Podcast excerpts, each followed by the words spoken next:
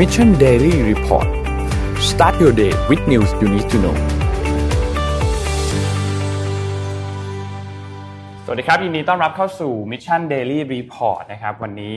วันที่วันนี้วันที่เท่าไหร่นะฮะ โทษที วันนี้วันที่ 23 มิถุนายน 2020 นะครับ อยู่กับพวกเรา 3 คนตอน 7 โมงเช้าเหมือนเคย วันนี้พี่แท็บกลับมาแล้ว สวัสดีครับพี่แท็บ สวัสดีครับ สวัสดีครับ ได้ข่าวว่าวันแอดมิน top form มากโอ้โห แตกแตนครับ เมื่อวานสุดยอดฮะวัน admin เขา top เขาไปอ่านคอมเมนต์เฉยๆไม่ได้ดูนะเมื่อ วานนั้นเป็น top form สุดๆครับ top form สุดใช่ไหมฮะสุดๆเลยครับสุดคือๆนอนเยอะใช่ไหมเสาร์อาทิตย์นะน่าจะอัดมาเต็มเลยครับ คือเรียกว่าไม่มีข่าวสาระเมื่อวานแล้วอ่าเริ่มจากตัวเลขก่อนเลยครับครับเอาไปที่ตัวเลขกันก่อนเลยนะครับ ตัวเลขนะครับขออัปเดตผู้ติดเชื้อนะครับ Johns Hopkins รายงานอัปเดตตอน6โมงครึ่งเมื่อวานนี้นะครับผู้ติดเชื้อตอนนี้อยู่ที่ 8 9 7 5 7 7 6 คนนะครับ ตัวเลขผู้เสียชีวิตนะครับอยู่ที่ 4 6 8 7 2 4 คน แล้วก็ตัวเลขผู้ที่รักษาหายแล้วนะครับมี 4 4 4 8 2 8 1 คนครับ ส่วนตัวเลขในไทยเมื่อวานนี้นะครับขอภาพ N2 ครับตัวเลขในไทยนะครับผู้ติดเชื้อเพิ่มเติมเมื่อวานนี้ 3 คนนะครับเป็นผู้ที่เดินทางกลับมาจากต่างประเทศทั้งหมดนะครับแล้วก็รวมแล้วเนี่ยผู้ติดเชื้อสะสมคือ 3,151 คนนะครับ ส่วนตัวเลขผู้เสียชีวิตเมื่อวานไม่มีเพิ่มเติมนะครับยังคงอยู่ที่ 58 คน แล้วก็ตัวเลขผู้ที่รักษาหายแล้วเมื่อวานเพิ่มมาอีก 4 คน เท่ากับว่าคนที่กำลังรักษาตัวอยู่ที่โรงพยาบาลตอนนี้เนี่ยมี 71 คนครับอ้าวก็ครบ 28 วันแล้วสิถูกต้องครับครบ 28 วันก็คือ 2 เท่าของวันที่เป็น Quarantine ระยะฟักตัวของอืมเชื้อนะครับ อืมครับ ก็อาจจะเรียกได้ว่าสบายใจไปได้ปลอดหนึ่งอ่าใช่คแต่รับว่าจะบอกว่าสถานการณ์ที่อื่นไม่ค่อยดีนะเออคือสังเกตว่ากลับมาจากหลายที่นี่คือ มีกลับมาฝากตลอด อืมครับสถานการณ์ที่อื่นไม่ค่อยดีเท่าไหร่นะครับ ก็ก็เอ่อต้องระมัดระวังกันต่อไปอืมนะฮะขอ stat ของวันนี้ขึ้นมาดูสักนิดหนึ่งนะครับครับวันนี้ก็มี stat ที่น่าสนใจจาก Statista เช่นเคยนะฮะอันนี้เนี่ยเป็นเอ่อต้องบอกว่าเป็นเขาเขาใช้คำว่าเป็นตัวข้อมูลที่ที่เขาไปเก็บมาจากชาวอเมริกันนะครับว่า คุณพร้อมจะกลับไปใช้ชีวิตแบบเดิมหรือยังนะครับนะฮะก็คือเวลาถามเนี่ยเขาก็จะถามไปในหัวข้อต่างๆที่เราคิดว่าเป็นหัวข้อสำคัญอาทินะครับออกไปกินข้าวออกไปเที่ยวนะครับออกไปช้อปปิ้งอะไรอย่างเงี้ยนะครับ ถ้าดูจากตัวเลขสแตทตอนนี้เนี่ยเราจะพบว่าคนอเมริกันเนี่ยก็พร้อมที่จะออกไปใช้ชีวิตหลายอย่าง ใกล้เคียงกับปกติมากขึ้นนะฮะก็คือ ออกไปทานข้าวนะฮะออกไปเที่ยวพักผ่อนใกล้ๆนะครับ ไปช้อปปิ้งเนี่ยพวกนี้เนี่ยคนพร้อมแล้วที่จะออกไปนะฮะเสียงผมกล้องใช่ไหมโอเคเบาครับเบาเบาใช่ไหมครับอืมเสียงเบานิดนึงอะไม่ผมสีพูดนะครับ สีเหลืองครับ สีเหลืองนะครับอะนะฮะแต่นะครับดูก็อะนะภาพแรกนะเริ่มเริ่มออกไปเอ่อ ใช้ชีวิตมากขึ้นนะครับ ภาพต่อไปสแตทอันต่อไปนะครับเอ่อยอดขายเกมปีนี้นี่ทะลุดูเดือดมาก คือสีน้ำเงินนี่คือ 2 ปีที่แล้วนะครับพี่ปิ๊กอืมนะครับโอ้โหนี่คือปีนี้ Nintendo นะฮะ Switch เพราะฉะนั้นวิดีโอเกมนี่ก็มโหฬารนะครับปีนี้เออขายดีขายดีมากๆขายดีมากๆเพราะว่าคนอยู่บ้านกันเยอะนะครับอืมแล้วเดี๋ยวรอดู PS5 ออกมาอีกเราดู PS5 นะฮะอันนี้เป็นคำถามที่ว่าคุณจะใส่หน้ากาก อันนี้นะรูปถัดไปเป็นคำถามที่ว่าคุณจะใส่หน้ากากออกนอกบ้าน หรือเปล่านะครับจะเห็นว่าประเทศอย่างอเมริกาและเยอรมันเนี่ยคนอยากจะใส่หน้ากากออกนอกบ้านเยอะมากแต่ว่า น่าสนใจมากว่าที่อังกฤษเนี่ยจนถึงทุกวันนี้เนี่ยนะครับคนที่ใส่หน้ากากไม่เยอะ อังกฤษนี่มีอัตราการเสียชีวิตสูงสุดเลยนะฮะอืมนะฮะนี่ก็ถามไม่ได้น้อยนะ2,800 คนนี่ถือว่าเป็นฐานที่ใหญ่มากนะก็โอ้เป็นก็เป็นฐานที่ใหญ่นะฮะหนึ่งเดือนผ่านไปยังไม่ค่อยใส่หน้ากากเออยังไม่ค่อยใส่หน้ากากเลยนะฮะอืมเอ่ออันนี้ก็เป็นอีกอันหนึ่งก็ไปถามเอ่อ คนอเมริกันเหมือนกันว่า คุณคิดว่าสถานที่ไหนนะครับ ที่ที่ควรจะต้องถูกเอ่อเหมือนกับให้ให้ไปได้นะอืมก็เรียงตามนี้เลยนะฮะอันนี้มันก็สอดคล้องกับที่สบคผมผมยังจำชื่อย่อเขาเป๊ะๆๆคืออ่านมาตลอดเลยครับกำลังจะเปิดผับนะคุณอ่าถามมาได้ยังเดี๋ยวจะเล่าให้ฟังนะฮะแต่ผมฟังเสร็จแล้วเนี่ยผมคิดว่าผับแนวเดิมที่คุณคิดถึงอะ ไม่ใช่แล้วล่ะอืมมันจะเป็นผับอีกแบบหนึ่งอืมนะฮะมันจะเป็นผับอีกแบบหนึ่งเห็นเงื่อนไขที่เขาชิมลางมาแล้วเนี่ยอ่าคือนอนอยู่บ้านเถอะไม่ไม่ไม่คือคือเงื่อนเงื่อนไขที่เขาเปิดมาเนี่ย มันต้องเป็นผับลักษณะที่ เอ่ออะไรวะมันมีสี่ห้ามอะมันมันนี่นี่นี่นี่มันเป็นอย่างนี้เหมือนเหมือนนี่นี่ที่ที่เอ่ออะไรอะโรงแรม Oriental อะครับโรงแรมอ่าที่ดังๆอะ Bamboo Bar อืมอืมอ๋ออ๋อ Bamboo Bar อ่าคุณก็นั่งต่างคนต่างนั่งไปตามโต๊ะอย่างนั้นอ่าจะเปิดได้อืมแต่คุณจะมาแบบกระโดดเยอะๆแบบคอนเสิร์ตอย่างเงี้ยไม่ได้อ่าอืมภาพสุดท้ายนะครับของ stat ในวันนี้นะครับ ฟุตบอล ระดับโลกนะฮะไม่ได้แข่งกันมานานนะครับ หายกันไปกี่สัปดาห์นะครับอืบุมนเดสลิก้านะฮะก็เอ่อกลับมาเร็วที่สุดนะครับ La Liga สเปนอืมนะฮะระดับสองนะครับ แล้วต่อไปด้วยพรีเมียร์ลีกเอ้ยพรีเมียร์ลีกเตะ เสร็จแล้วครับเตะแล้วครับเตะแล้วด้วยนะครับเรียกว่าพูลเสมอครับนัดนัดนัดแรกครับ ไม่มีปัญหานะครับไม่มีปัญหาใช่ไหมครับไม่มีปัญหาไม่มีปัญหากัลโช่เซเรียนะครับครับผมก็ลีกเอิงของฝรั่งเศสนะครับก็กำลังจะกลับมาเตะนะฮะยังไม่ได้เตะนะครับลีกเอิร์นะครับเป็นอ่าคนเดียวนะเพื่อนๆเตะกันหมดแล้วอะอืมนะฮะวันนี้ขออนุญาตเริ่มต้นข่าวด้วยเรื่องที่จริง ๆ แล้วเนี่ยถ้าเมื่อวานผมมาผมก็จะอ่านเรื่องนี้แต่ว่าดีแล้วให้เขาเล่นเบื้องหน้าเบื้องหลัง ของเขาของเขาไปแหละดีเมื่อวานนี่คือท็อปมากครับเบื้องหลังเนี่ยเมื่อวานแอดมินท็อปฟอร์มท็อปฟสุอดร์มมากใช่ไหมครัโอ้โหสติสตางค์นี่อ่านไม่ได้เลยเออเขาเล่นทุกคนเลยนะแม้กระทั่งผมอะรู้ว่าพี่ก็โดนอะเดี๋ยวๆผมก็ไม่ดูย้อนต้องดูย้อนหลังครับบอกเลยว่าไม่ได้ดูนะฮะวันนี้เราอะอะไรครับแสดงว่าแสดงว่าเราก็ปล่อยให้แอดมินเขาอ่านข่าวคนเดียวได้เดี๋ยววันหลังนะอ่าเขามาเนแอดมินแอนเดอร์แก๊งนี่มาเนสได้แล้วโอเคโอเคนะครับ ก็ข่าวใหญ่จริงๆต้องบอกว่ามันนั่งกันวันศุกร์แล้วนะครับอืมก็คือเรื่องที่ ธนาคารแห่งประเทศไทยนะฮะอืมต้องใช้คำว่า คือในเนี้ยในประกาศธนาคารแห่งประเทศไทยนะเขาใช้คำว่า ขอให้ธนาคารพาณิชย์งดจ่ายเงินปันผลระหว่างการ และงดซื้อหุ้นคืนคำว่าขอให้เนี่ย ถ้าเราแปลตามหลักไวยากรณ์ของภาษาไทย ก็น่าจะแปลว่าขอความร่วมมือใช่ไหมอืมแต่ว่าเวลาธนาคารแห่งประเทศไทยขอความร่วมมือนี่คุณไม่ให้ความร่วมมือได้ไหม ไม่ได้ไม่ได้นะฮะไม่ได้แม้แต่ไม่ได้เป็นกฎหมายอะก็ตามเขาก็อ่าเฉยๆว่าขขออขอขอขขออขอขอให้ขอให้พี่ขอขอใช่เออเขาไม่ได้บอกว่าอะไรนะฮะ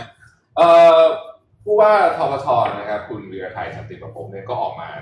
เอ่อชี้แจงเรื่องนี้อืมผ่านเอ่อเว็บไซต์ของ BOT ต้องเล่าอีกก่อนเมื่อวานหุ้นตก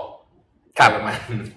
ทั้งทั้งแผงอืมเฉลี่ย5-7%นะครับหุ้นธนาคารเหตุผลก็เพราะว่า ธนาคารจำนวนมากในประเทศไทยเนี่ยจริงๆต้องบอกว่าจำนวนเยอะกว่า เกินครึ่งแล้วกัน จ่ายปันผลระหว่างการก็คือปันผลประมาณสิงหาอืมนะครับ ก็คือปันผลของไตรมาสหนึ่งไตรมาสสองจ่ายสิงหาใช่ไหมแล้วก็มีปันผลปกติจ่ายสิ้นปีข้อมาขอให้งดการจ่ายปันผลระหว่างการ และงดการซื้อหุ้นคืนด้วยอืมเหตุผลคืออย่างนี้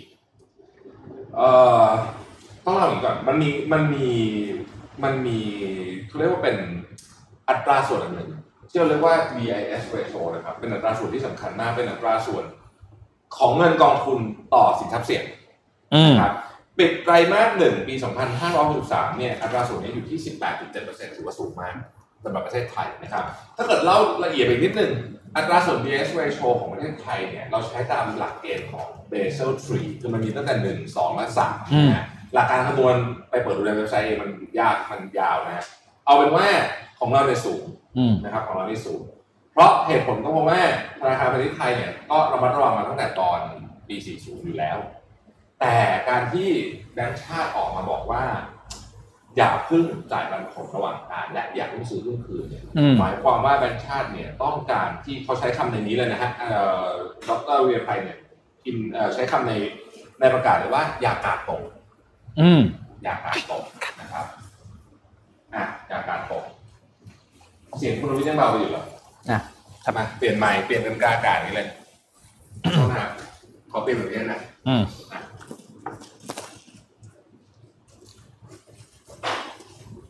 ชัดยังเทสหน่อย เทสครับเทส เป็นรายการที่สดสดครับมากๆอ่าเป็นไงครับ ช่วยบอกด้วยเสียงเป็นไงบ้าง ดีขึ้นยังฮะน่าจะค่อยๆดีขึ้น น่าจะค่อยๆดีขึ้นแล้วนะครับ ดีดีขึ้นหรือแย่ลงนะทำไมวันนี้ภาพภาพของเราข้างหลังเป็นเหมือนสี silhouette ขาวดำมันเออเออเก๋ดีพูดเลยโคตร taste ครับ taste ดีขึ้นไหมดีแล้วดีแล้วครับเขาบอกแล้วครับอ่าโอเคไปต่อเลยครับอ่าต่อเลยนะฮะโอเคอืมดีขึ้นนะครับ โอเคครับอะย้อนกลับมานิดนึงสรุปห้ามจ่ายเงินปันผลระหว่างการอืมนะครับ แล้วก็งดซื้อหุ้นคืนนะครับอืมแล้วก็ใช้คำว่าเราไม่ควรกาดตก ต้องรักษาระดับการชนไว้ให้ดีอืมนั่นหมายความว่ายังไงครับ หมายความว่าธนาคารแห่งประเทศไทยเนี่ยมองว่าแม้ว่าอัตราส่วนของ BIS ratio เนี่ย จะดีแล้วอืมแต่เขากลัวว่าอย่างนี้ครับ เรื่องโควิด -19 เนี่ย มันไม่รู้จริงๆว่าจะเกิดอะไรขึ้นอืมเพราะฉะนั้นกันไว้ดีกว่าแก้ดีกว่า ตอนนี้เงินเงินเนี่ยที่มีอยู่ ก็เก็บไว้อืม ปีที่แล้วธนาคารจ่ายเงินปันผลไปประมาณแปดหมื่นกว่าล้านบาทรวมกันนะฮะแปดหมื่นกว่าละอืมอืมเพราะฉะนั้นมากับนั้นเนี่ยเขาบอกว่าเดี๋ยวเพิ่งจ่ายแล้วกัน แล้วก็อย่าซื้อหุ้นคืนด้วยครับอืมคำว่าอย่าซื้อหุ้นคืนแปลว่าอะไร เวลาเอ่มเวลา เวลาคุณใช้เงินซื้อหุ้นคืนนะอืมเงินสดคุณหายไปถูกไหมอ่าใช่ มันก็มี มันก็มี ก็คือกลัวกระทบเรื่อง liquidity ของโอ้โหธนาคารอ่า แต่สิ่งที่มันอยู่เรียกว่า between the lines เนี่ยนะครับอ่าเขียนเข้าใหม่ละเด็กๆมาดูซิก็เปิดแล้วนี่อ่าไม่ดูกันเปิดแล้วเปิดแล้ว ดังปกติ ดังไหมฮะห้องกล้องเอาวางเนี้ยเสียงก็เข้าเนี่ยอ่าอะเดี๋ยวเข้าเนี่ยดีขึ้นแต่ยังไม่เหมือนเดิมอืมอะนะครับ ลองดูอะนะ เพราะฉะนั้นเนี่ยมันหมายความว่าเอ่อ สิ่งที่ธนาคารประเทศไทยอยากจะบอกคนไทยแล้วผมคิดว่านะครับ คือมีแนวโน้มที่เรื่องเนี่ยจะแย่กว่าที่คิดอืมเนาะคืออันนี้คือชัดเจนนะครับอะผมให้พี่ปิ๊กกับนนท์คุยกันต่อเรื่องนี้ แต่พูดถึงเขาก็เป็นความหวังสุดท้ายแล้วอะธนาคารถ้าเป็นคือถ้าอะไรเราไปเนี่เนี่ยยสถาบันการเงินมีปัญหาเนี่ยนะ จบข่าวเละประเทศไทยแน่นอนอืมใช่ นะครับซึ่งเมื่อวานเมื่อวานอ่าราคาเปิดมาก็ก็ร่วงอย่างที่เราเห็นเลยร่วมๆเพราะว่ามีคนซื้อหุ้นที่จะรอปันผลระหว่างการเนี่ยเยอะครับนะครับเพราะว่าอย่างเช่นยกตัวอย่างเช่นธนาคารจริงๆผมจะบอกว่าผมจำแบงค์ที่ไม่จ่ายได้มีไม่กี่อันอืมส่วนใหญ่เขาจ่ายเต็มทั้งนั้นนะฮะครับกรุงศรีอะไรแบงค์ใหญ่ๆจ่ายหมด ทีนี้มันเป็นอย่างนี้คำถามก็คือว่าแล้วประเทศอื่น เออเขาทำเหมือนเราป่ะเออเขาทำเหมือนเราไหมประทศอื่นทำยังไงบ้างนะครับ ก็อย่างนี้ต้องเล่าอย่างนี้ครับ เริ่มต้นจาก IMF ก่อน IMF เนี่ยออกแถลงการณ์มาตั้งนานแล้ว บอกว่าสนับสนุนการงดจ่ายเงินปันผลและซื้อหุ้นคืนในช่วงนี้อืมไม่รู้ว่าช่วงนี้ยาวแค่ไหนสหภาพยุโรปเนี่ย แนะนำขอความร่วมมือเหมือนกันเหมือนกันใช้ลักษณะเดียวกัน ไม่ให้จ่ายเงินปันผลและไม่ให้ซื้อหุ้นคืนถึงตุลาคมปีนี้อืมนะจากยุโรปอังกฤษ อังกฤษนี่ห้ามเลยครับธนาคารกลางของอังกฤษเนี่ยห้ามเลยนะฮะห้ามจ่ายเงินปันผลและไม่ให้ซื้อหุ้นคืนนะครับออสเตรเลียเนี่ยบอกว่า ก่อนจะพิจารณาจ่ายเงินปันผล ขอดูผล stress test ก่อนคำว่าขอดูผล stress test ก่อนนี่เข้าใจว่าหน่วยงานรัฐจะช่วยดูด้วยอืมนะฮะแคนาดาห้ามเพิ่มจำนวนเงินที่สามารถจ่ายเงินปันผลได้คือจ่ายเท่าไหร่ครับห้ามจ่ายเกินนั้นมานะครับ แล้วก็นิวซีแลนด์เนี่ยขอความร่วมมือในการงดซื้อหุ้นคืนและงดจ่ายเงินปันผลในช่วงนี้ซึ่งสังเกตว่าธนาคารกลางทั่วโลกเนี่ยมีแนวทางปฏิบัติคล้ายกันใเคียงกันนะครับอืมในเรื่องนี้นะครับเอ่อทีนี้จะชวนพี่ปิ๊กกับชานนท์คุยเรื่องนี้ ดรวีรไทยเนี่ยนะฮะสันติประพบเนี่ยเป็นหนึ่งต้องบอกว่าเป็นบุคคลคุณภาพอืมนะฮะคนหนึ่งเลยทีเดียวจริงๆเอ่อถ้าไปอ่านประวัติของท่านก็จะพบว่าท่านเป็นเอ่อลูกของเอ่อ พลตำรวจเอกประทินสันติภพที่มีรัฐประธานนะอืมสมัยนั้นเนี่ยยังเป็นกรมตำรวจอยู่อ่านะฮะยังยังเป็นกรมตำรวจอยู่ แล้วก็เป็นหนึ่งในนายตำรวจที่ต้องบอกว่าโอ้โหประวัติบูมากเขาเรียกเขาเรียกว่ามือปราบตรงฉินอ่าอ่ามือปราบตรงฉินสายยาสายยาท่านแหละผมจำได้เนี่ยเออดรวีรไทยเองเนี่ยปัจจุบันเนี้อืมอายุ50เท่านั้นเองอืมแต่ว่าออกมาบอกแล้วว่าจะไม่คือเทอมของดรวีรไทยจะครบกำหนดสามสิบกันยายนเนี่ยอืมใช่ไหมแต่ว่าเอ่อ ดรบอกว่าไม่ไม่ไม่ตอบ จะไม่ตอบจะไม่ไปเทอมที่สองอืมคนเขาเลยมาคาดการณ์กันว่า เอ๊ะหรือว่าจะมานั่งตำแหน่งรัฐมนตรีว่าการกระทรวงการคลังอ๋ออ่าอันนี้ข่าวดูแบบโคมลอยเลยนะโคมลอยแบบขึ้นมาเองแต่ผมคิดว่า ไม่น่า เพราะว่า เพราะว่า คุณคิดว่าเราจะลากคอรมอไปปรับกันยาเหรอไม่น่าเออจะได้ไม่ถึงไม่ถึงคอรมอไม่น่าจะปรับถึงกันยาได้อืมมันจะต้องปรับเดือนสองเดือนนี้นะ ครับหรือหรือหรือว่าล็อกเตอร์จะลาออกมันมาก่อนไปก็ได้อืมก็ไม่แน่อืมอะไรก็เกิดขึ้นได้อืมในจังหวะนี้นะครับแต่เขาพูดจริงๆแล้วเนี่ยในบรรดาแคนดิเดตทั้งหมดที่เราได้ยินชื่อมามาสักสี่ห้าท่านเนี่ยนี่เป็นคนที่อาจจะเหมาะสมมากที่สุดเลยนะอืมในจังหวะนี้อืมเข้าใจเรื่องอะไรต่างๆเป็นอย่างดีนะครับก็น่าสนใจนะครับว่าการปรับคอรมอจะเป็นอย่างไร ซึ่งตอนนี้ก็ยังไม่มีข่าวเลยเนาะเฮ้ยมันก็มีเหมือนกันพี่ แต่ว่ายังไม่เอาข่าวแรกไม่นิ่งคืไม่นิ่งอเอ่อพลเอกประวิตยรับตำแหน่งหัวหน้าหัวหน้าพรรคชนะเรียบร้อยแล้วอย่างเป็นทางการนะฮะอ๋ออะคือเรื่องนี้เนี่ยผมอยากจะคุยนิดนึงเพราะว่าอยากให้ทุกคนบอกว่าจริงๆเนี่ยเอ่ออยากให้เข้าไปอ่านเอกสารนี้ของธนาคารประเทศไทยแล้วก็อืมแล้วก็เอ่อเราก็คงต้องระวังจริงเพราะตอนนี้ทุกทุกธนาคารทั่วโลกเชื่อว่าเงินที่มีอยู่เนี่ยเอาไปเรื่องของการปล่อยกู้น่าจะ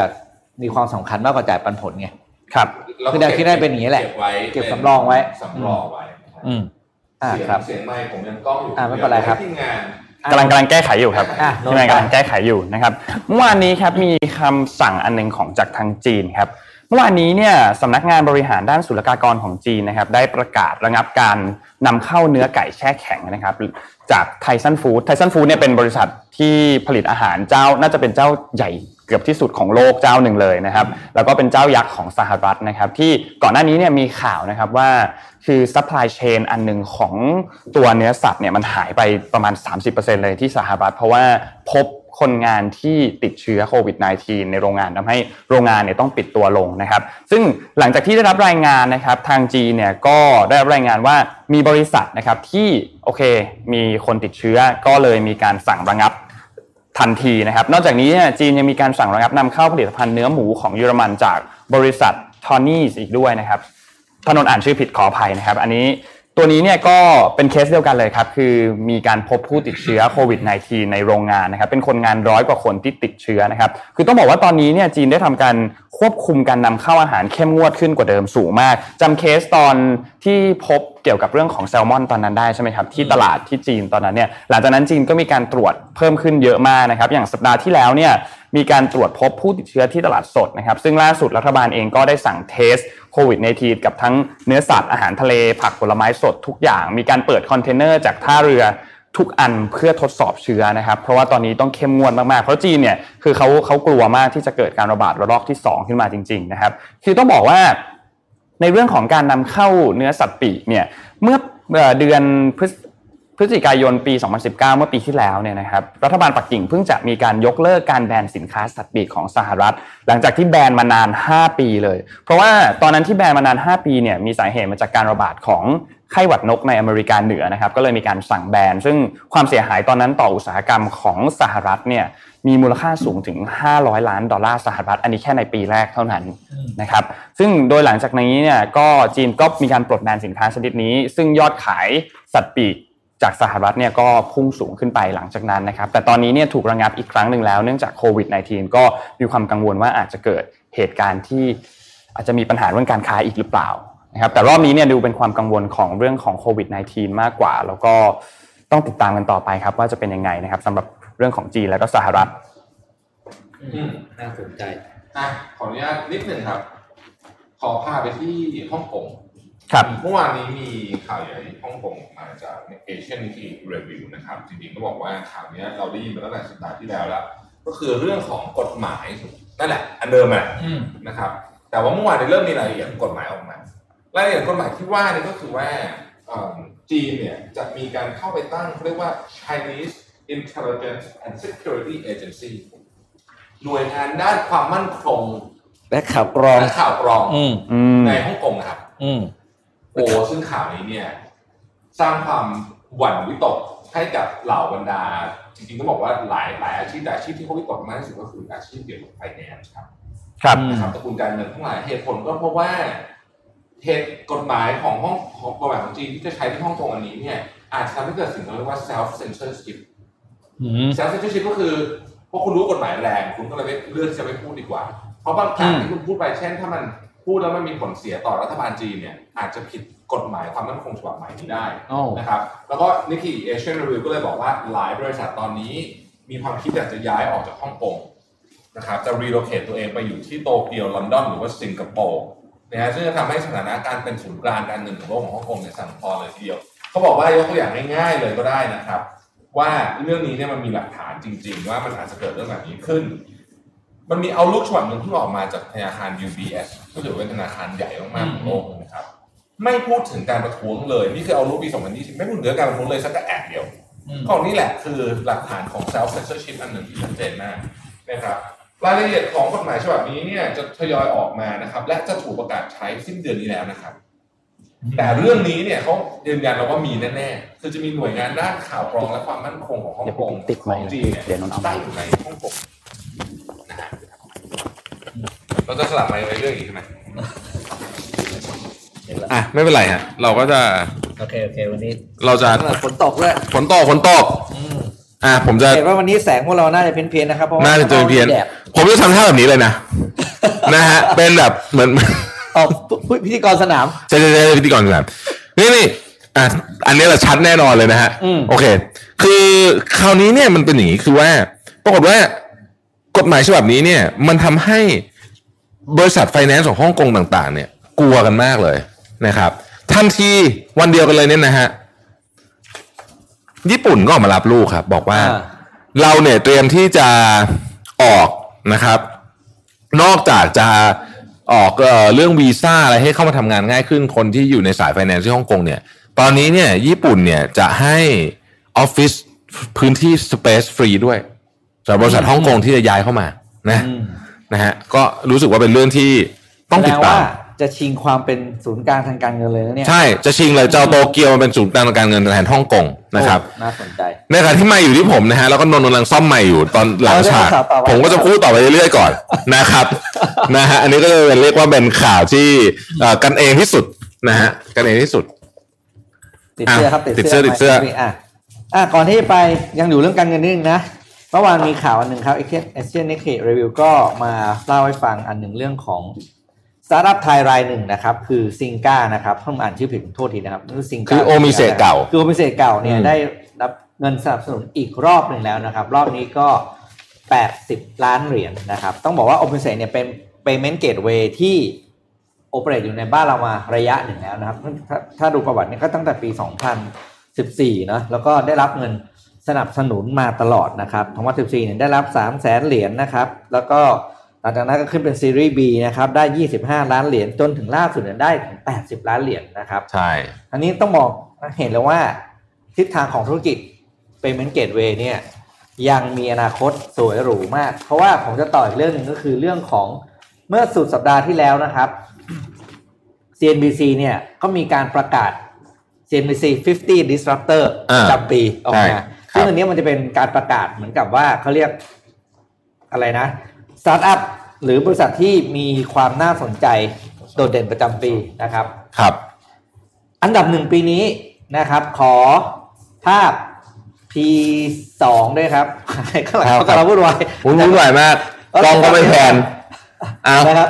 ก็แม้กระทั่งน้องนนท์ก็ไปปรับกล้องแล้วใช่ครับเออมาเลยจริงวันนี้วันนี้วันนี้แอดมินอะแอดมินทิ้งระเบิดไว้เหรอ ขอภาพปี P2 ด้วยนะครับอ่า P2 ปีนี้อันดับหนึ่งของ CN CNBC 50 Dis- Disruptor คือบริษัทนี้ครับ ชื่อ Stripe นะครับ Stripe เนี่ยเป็น payment gateway อันดับหนึ่งที่มีมูลค่าสูงกว่า 68 38,000 ล้านเหรียญครับนะครับด้วยการประเมินค่าสูงขนาดนั้น เพราะเพราะว่าเขาเป็น payment gateway payment gateway รายใหม่ที่รับทุกอย่างเมื่อก่อน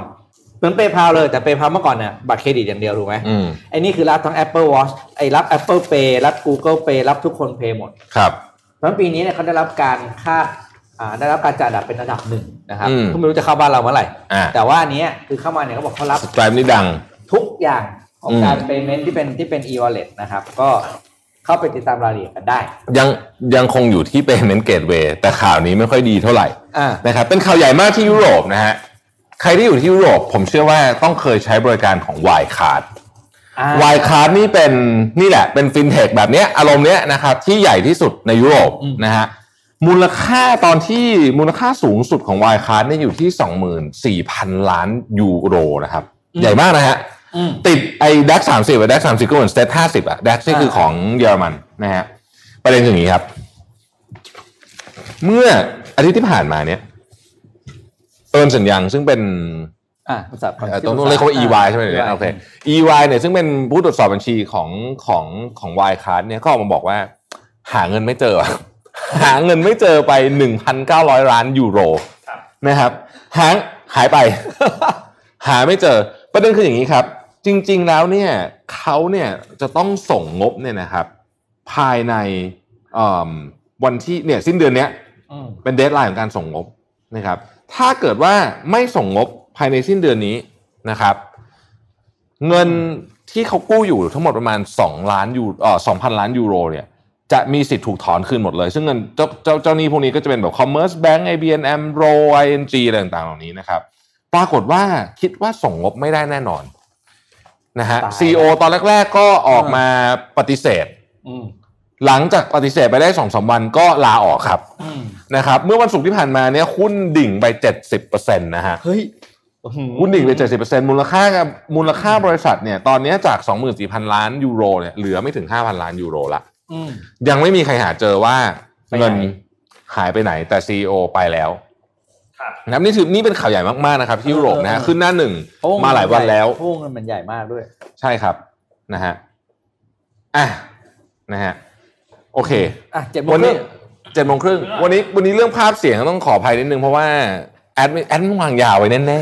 ๆชัวร์เลยอะนะฮะชัวร์แล้วแอดไม่อยู่นะฮะวางยาวไว้เจ็ดโมงครึ่งเราจะกลับมาแบบราชาครับทุกคนใจเย็นเลยอ่านะฮะโอเคนะฮะทุกคนครับทุกคนใจะเย็นนิดหนึ่งนะรฮะอดูรอดูรอดูเออทำไมไฟมันอยู่หน้าผมใกล้ขนาดเนี้ยปกติมันจะอยู่ตรงนู้นเดี๋ยวมันใกล้เออนี่มันแอดมันวางยาวไว้จนชัดอะเจ็ดโมงครึ่งครับเจ็ดโมงครึ่งมาครับเจ็ดโมงครึ่งอืมเอาอ่านะ วันนี้จะมาแบบ แบบเป็นเป็นงานเป็นการนิดหนึ่ง เพราะว่าได้ข่าวว่าเมื่อวานเฮฮากันมากแล้วนะครับเมื่อวานเองครับเฮฮากันมากแล้วนะครับ วันนี้จะพูดเรื่องของการเขียน executive summary ที่ดีนะครับอ่านะฮะคือคืออย่างนี้คือ executive summary เนี่ยเราใช้หลายหลายหลายใช่เอ่อมันในหลายสถานการณ์มากแต่ว่าสถานการณ์ที่เราใช้บ่อยที่สุดเนี่ยก็น่าจะเป็นสถานการณ์เกี่ยวกับเรื่องงานนะครับอ่าปกติคำว่า executive summary เนี่ยชื่อมันก็ตรงไปตรงมานะฮะก็คือ summary นะเป็นการสรุป แล้วก็ให้ใครสักคนหนึ่งที่มีอำนาจในการตัดสินใจเรื่องอะไรต่างๆเนี่ยเขาอ่านนะครับอะนะฮะวันนี้เนี่ยผมจะพูด executive summary ในแง่มุมของเรื่องของเออการส่งให้ผู้บริหารหรือว่าเอ่อเจ้าของบริษัท หรือว่าใครก็ตามที่เราอยากจะสรุปเรื่องราวที่สำคัญเนี่ยให้เขาฟัง หรือว่าถ้าคุณจะไปขอเงินในแบงก์เกอร์ก็ได้นะครับภาพถัดไปนะฮะอืมคือทำไมต้องมี executive summary เอาเราย้อนกลับมาถึง why ก่อน เพราะว่า เนี่ย investor executive manager CEO พวกนี้ทุกคนยุ่งมากอืมนะครับไม่มีใครมีเวลาอ่านรายงานฉบับ 80 หน้าของคุณครับนะครับ คือคุณต้องทำไหมทำไหมทำแต่เอาจริงนะไม่มีใครอ่านหรอก คือคนคนพวกนี้เขาไม่อ่านอาจจะมีคนอ่านคนอื่น แต่คนที่จะมานั่งดิกรายงาน 80 หน้าเนี่ยไม่ใช่พวกนี้แน่ๆเพราะฉะนั้นเขามีเวลาไม่เยอะ executive summary จึงสำคัญมาก ๆนะครับ ภาพถัดไปฮะ ขอให้ตอบคำถามนี้ให้ชัดเจนก่อนว่า executive summary เนี่ยไม่ได้ไม่ได้หมายความว่าอ่านเสร็จแล้วต้องรู้เรื่องทุกเรื่องขอเน้นอีกครั้งหนึงนะครับ executive summary ไม่ใช่หมายความว่าอ่านเสร็จแล้วต้องรู้ทุกเรื่องอืมแต่ executive summary เนี่ยมันเป็นการอ่านเสร็จแล้วเนี่ยเพื่อให้คุณได้โอกาสในการทำอะไรใน stage ต่อไป ยกตัวอย่างเช่น ถ้าผมจะไปขอเงิน investor สมมุติผมเป็นสตาร์ทอัพจะไปขอเงิน investor executive summary ไม่ได้หมายความว่าอ่านเสร็จแล้ว investor จะให้เงินผมทันทีนะอืมแต่สิ่งที่ผมต้องการคือ ขอให้เขานัดผมเข้าไปเจอหน่อย เพื่อผมจะได้มีโอกาสอธิบายอะไรมากขึ้น นี่คือเรื่องของ executive summary นะครับ executive summary สำหรับผู้บริหารก็เหมือนกัน อ่านเสร็จปุ๊บไม่ได้หมายความว่าเขาจะขายเออเขาจะให้เงินคุณทำโปรเจกต์เลย แต่เขาจะเรียกคุณมาถามเพิ่ม นี่คือ executive summary ที่ดี นี่คือผลของมัน executive summary ที่ไม่ดีก็คือ อ่านเสร็จปุ๊บไม่ได้เจอนะ อ่านเสร็จปุ๊บไม่มีการมีติ้งต่อนะครับเพราะฉะนั้นต้องเข้าใจก่อนว่า executive summary มันทำหน้าที่แค่นี้ ภายในหน้าหนึ่งถึงสองหน้ากระดาษเนี่ยคุณไม่สามารถจะขอเงินสมมติคุณจะต้องไปขอเงิน 50 ล้านมาทำโปรเจกต์เนี่ยคุณขอเงินภายในหนึ่งสองหน้ากระดาษไม่ได้อยู่แล้วนะครับมันยากมากๆ นอกจากคนเขียนจะเป็นอีลอนมัสอันนั้นอาจจะได้นะครับอะพาร์ทสำคัญของ executive summary นะครับสำคัญที่สุดเลยเนี่ย คือย่อหน้าแรกอืม ย่อหน้าแรกเนี่ยต้องเรียกว่าเป็น executive summary ของ executive summary อีกทีหนึงนะครับ คือต้องต้องต้องต้องครบถ้วนนะฮะแล้วก็ต้องต้องมีต้องมีแรงจูงใจให้ไปย่อหน้าที่สองให้เอาวิธีการเขียนแบบนิยายมาเขียนก็ได้นะฮะอันเนี้ยย่อหน้าแรกต้องจูงใจนะครับ ต้องจูงใจแล้วต้องสำคัญมากเลยนะครับ ต้องถูกกับออเดียนช่วยพูดง่ายๆก็คือคือ คุณต้องดูว่าคนอ่านของคุณเนี่ยเป็นคนประเภทไหนยกตัวอย่างนะครับ ถ้าคุณส่งให้คนที่เป็นคนที่ชอบตัวเลขอ่าน ย่อหน้าแรกเนี่ยต้องมีตัวเลขอะไรบางอย่างให้เขาดู เป็นต้นนะฮะมันจะมีบางคนที่ชอบอ่านตัวเลขใช่ไหมอ่าย่อหน้าถัดไปนะครับ เป็นย่อหน้าที่สองสามสี่คือตัวโครงสร้างของเรื่องเนี่ยนะฮะอันเนี้ยคุณต้องเล่าหลายประเด็น แต่คุณจะต้องเล่าแต่ละประเด็นให้ชัดเจน ถ้าอะไรควรจะเป็น bullet point ต้องใส่เป็น bullet point หลายคนกลัวการใช้ bullet point เพราะเคยถูกสอนมาว่าใช้ bullet point แล้วดูไม่เท่แต่จริงๆแล้ว executive summary เนี่ยควรจะมี bullet point ถ้าเกิดมันควรจะเป็น bullet point มันก็ต้องเป็น bullet point นะฮะเพราะว่าถ้าคุณไม่ใส่ bullet point เนี่ยแล้วคุณพยายามจะบรรยายทุกอย่างเนี่ย มันจะเริ่มเบลอละมันจะกลายเป็นเรียงความอ่าจะกลายเป็นเรียงความเกินไปนะครับ อันถัดไปครับ mood and tone อืมนะฮะ mood and tone เป็นยังไง executive summary ต้อง professional เสมอนะครับ คำว่า professional เสมอเนี่ยไม่ได้หมายความว่าต้องเขียนโดยใช้ศัพท์ที่มี adjective เยอะๆ หรืออะไรศัพท์ง่ายๆก็ได้คำว่า professional เสมอคือไม่มีไม่มีอาการของการล้อเล่นหรืออะไรแบบนี้ไม่มี professional นะครับ audience related อย่างที่บอกไปเมื่อกี้ก็คือว่า ถ้าเขาชอบตัวเลขต้องใส่ตัวเลข ถ้าเขาชอบเรื่อง story ต้องใส่ story Crips เนี่ยมันคือความหมายของคำว่าสั้นกระชับและได้ใจความมาก ๆ นะครับ แล้วก็อันสุดท้ายเนี่ยเป็นอันที่คนพลาดเยอะจนไม่น่าเชื่อพี่ปิ๊กอืม Executive Summary อันหนึ่งที่เราอ่านบ่อยก็คือเวลาส่งจดหมายมาหาตอนจะสมัครงานอะเขาเรียกว่าอะไรนะ ข้างหน้าเขาเป็น letter อะ cover letter Executive Summary สิ่งที่ห้ามมีเลยนะครับ คือ error สะกดผิดอืมอะไรอย่างเงี้ยอืมอืมใช้แกรมมาผิดอะไรอย่างเงี้ย ห้ามมีเลยแบบงงๆนิดมีไม่ได้เลยอ่าเพราะว่าอะไรรู้ไหมคนอ่านเขาจะคิดว่า คุณเขียนแค่หน้าเดียวเนี่ย ยังผิดเลย มันยังผิดเลย นับภาษาอะไรกับไอ้ข้างในถูกไหมอืมอ่าเพราะฉะนั้นการเขียน executive summary เนี่ยสามารถผสมได้ทั้งเป็นข้อความแล้วก็ bullet ถูกต้องครับอืมอันต่อไปครับ ความยาวครับ ความยาวเนี่ยถกเถียงกันมานานมากแล้วครับแต่ว่าวันนี้เราจะมาบอกว่าความยาวคือภาพถัดไปเนี่ยนะฮะอ่า ความยาว executive summary เนี่ย โดยปกติแล้วเนี่ยจะอยู่ที่1นถึงสหน้า แต่สามารถยาวได้มากที่สุดเลยนะ ตามแบบที่คนยังไม่หลุดสมาธินี่คือ 4 แผ่นครับ แต่ถ้าคุณจะเขียน executive summary 4 แผ่นเนี่ยคุณต้องมีเหตุผลว่าคุณต้องใช้ไซส์4แผ่น ยกตัวอย่างเช่น ถ้าเป็น executive summary ที่สมมุติว่าอีลอนมัสจะเขียนไปหานาซาเรื่องปล่อยจรวดเนี่ยอาจจะต้องมี 4 แผ่นเหตุผลไม่ใช่เพราะว่ามันเป็นโปรเจกต์ปล่อยจรวดเหตุผลเพราะมันมีขั้นตอนเยอะมาก มันมีขั้นตอนที่ต้องเล่าถึงตัวจรวดก่อน และเล่าถึงขั้นตอนการปล่อยนักบิน ซึ่งเป็นคนละเรื่องกัน ขั้นตอนการสร้างจรวดก็เรื่องหนึ่งขั้นตอนการปล่อยนักบินก็เรื่องหนึ่งอาจจะยาวได้ที่สุดถึง4หน้านะครับภาพถัดไปครับอะไรคือสิ่งที่ควรจะหลีกเลี่ยงคำศัพท์พวกนี้ควรหลีกเลี่ยงอย่างมากคำศัพท์ประเภทที่แบบ cutting edge world class นะแบบนี้นะฮะไอ้พวกนี้เนี่ยคือเขาเรียกเป็นคำศัพท์ฟุ่มเฟือย แล้วก็ก็ก็ขี้โมด้วยนึกออกไหมไม่ต้องเขียน เอาธรรมดา ถ้าเกิดคุณบอกว่าคุณเป็นเบอร์หนึ่งเขียนได้นะ แต่คุณต้องใส่มาเลยว่าเบอร์หนึ่งเพราะอะไร เพราะว่าเรามีความเร็วสูงสุดเท่านี้ตึ๊ดตึ๊ดตึ๊ดและที่สองก็คือเท่านี้ที่สามเราคืออย่างเงี้ยได้ แต่คำว่า cutting edge อะไรอย่างเงี้ย ไม่ต้องใส่เสียเวลานะครับหลีกเลี่ยงนะฮะหลีกเลี่ยงการใส่นะครับ สุดท้ายนะฮะซึ่งผมชอบที่สุดเลยเนี่ยวิธีการทดสอบว่า executive summary ของคุณดีหรือไม่ดี ให้ทำแบบนี้ฮะ ถ้าคุณมี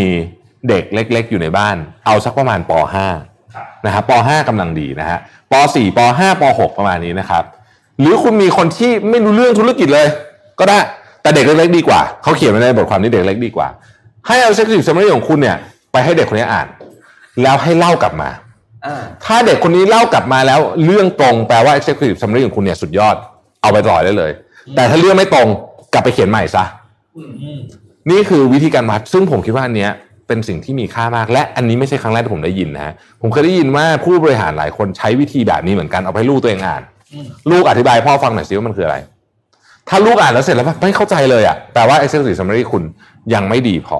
นะครับการเขียน executive executive summary ที่ดีเนี่ยเป็นเรื่องสำคัญมาก เพราะบางครั้งเนี่ยนะครับโปรเจกต์ทั้งหมดที่คุณสู้มาทั้งชีวิตเพื่อทำเนี่ย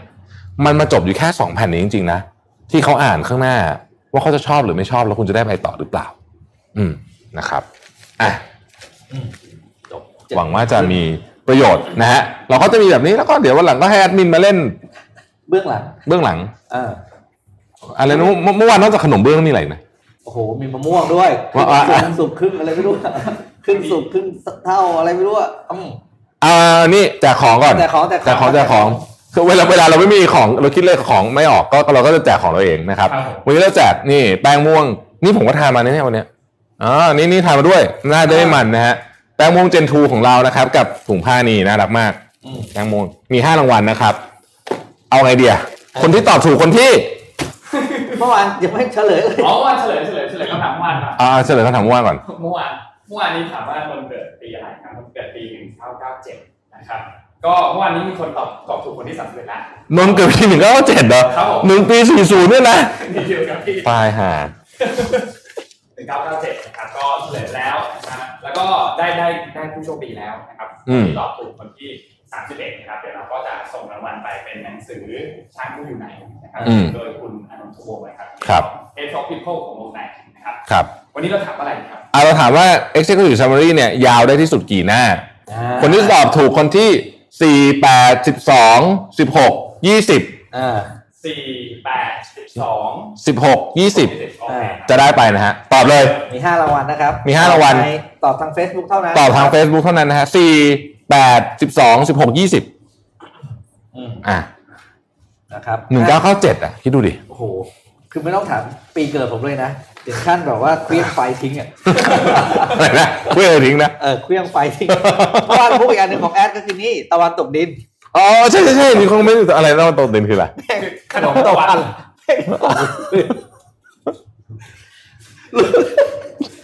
ขนมตะวันอยู่ที่พื้นเราขอแล้วพี่เขาก็ถ่ายมาเรากลับมาที่ข่าวดีกว่ากับพี่ข่าวกับพี่ข่าวครับครับเมื่อวานนี้นะครับมีเมื่อตอนเวลาประมาณเที่ยงคืนตามเวลาไทยนะครับมีการ เปิดตัวครับงาน W อ่าใช่ใช่ใช่ใช่ใช่นะครับหรือว่า Apple Worldwide Developer Conference นะครับซึ่งเป็นงานที่ได้รวมทุกอย่างของ Apple ในปีนี้นะครับเมื่อวานนี้เราคาดว่าอาจจะมีการพูดถึงฮาร์ดแวร์ตัวใหม่หรือเปล่าผมไม่อืมีมนะครับเมื่อวานนี้เนี่ยมีการอัปเดตในเรื่องของซอฟต์แวร์นะครับเดี๋ยวเราเอาภาพเป็นแบบว่าสุดๆขึ้นมา มี Watch OS ครับ Watch OS นี่คือตัวของ Apple Watch นะครับ ซึ่งก็ตัวนี้เนี่ยจะมีการปรับหลายอย่างกัน ก็มีหน้าปัดนาฬิกาแบบใหม่นะครับหลากหลายขึ้น นะครับและที่สำคัญคือมีอันหนึ่งที่ทุกคนรอกันมานานมากก็คือในเรื่องของตัวไอ้อันเนี้ยอันเนี้ยเจ๋งมากคือเขาจะ tracking ล้างมืออัตโนมัติคือเวลาคุณล้างมือเนี่ยเขาแนะนำว่าคุณต้องล้างมือ 20 วิอ่าถ้าเราล้างมือปุ๊บมันก็จะขึ้นอันนี้มาเลยอัตโนมัติอืมนะครับว่าโอเคคุณต้องล้างมือให้ครบ 20 วินะครับโอ้โหไปภาพต่อไปนะครับเออสวยนะเนี่ยอันต่อไปเนี่ยเป็นอันเนี้ยอันเนี้ยน่าสนใจมากเพราะว่าปกติแล้ว Apple Watch อะเขาไม่มีการ track track track ตัว sleep มันต้องโหลดแอปแยกอืมมันไม่มีแอปของเขาเอง อันนี้ iOS อันใหม่ Watch OS อันใหม่เนี่ยอัปเดตเข้ามาแล้วนะครับ สามารถที่จะ track ตัวการนอนหลับได้แล้วนะครับ คุณก็จะดูได้ว่า deep sleep เป็นยังไง light sleep เป็นยังไงนะครับนอนหลับระหว่างคืนไม่ไม่ไม่ไม่โดนไม่ไม่นนท์ไม่ดังอยู่แล้ว เอาไหมสลับ ไม่ไม่ได้อยู่แล้วครับอะอะพูดไปพูดไปอันนี้ไปอันนี้ไม่ใช่อันนี้ไม่ใช่เดี๋ยวเราก็มาแล้วแอดมา แล้วจะครับจะเก็บตะวันมาตัวนี้ก็จะเป็นตัวที่แทร็กการนอนได้ครับ ซึ่งหลายๆคนก็ก็ดีนะถือว่าเป็นอันที่ค่อนข้างดีเลย เพราะว่าปกติแล้วเนี่ยไอตัวแอปพลิเคชันที่มันเป็นเรื่องของการแทร็กการนอนเนี่ยพอมันต้องโหลดใช่ไหมครับแล้วมันก็ต้องแบบว่าเสียตังค์อะมันจะมีเสียตังค์ด้วยไม่งั้นมันจะไม่สามารถดูการแทร็กได้ทั้งหมดเต็มที่นะครับ เราไปที่ภาพต่อไปกันเลยครับ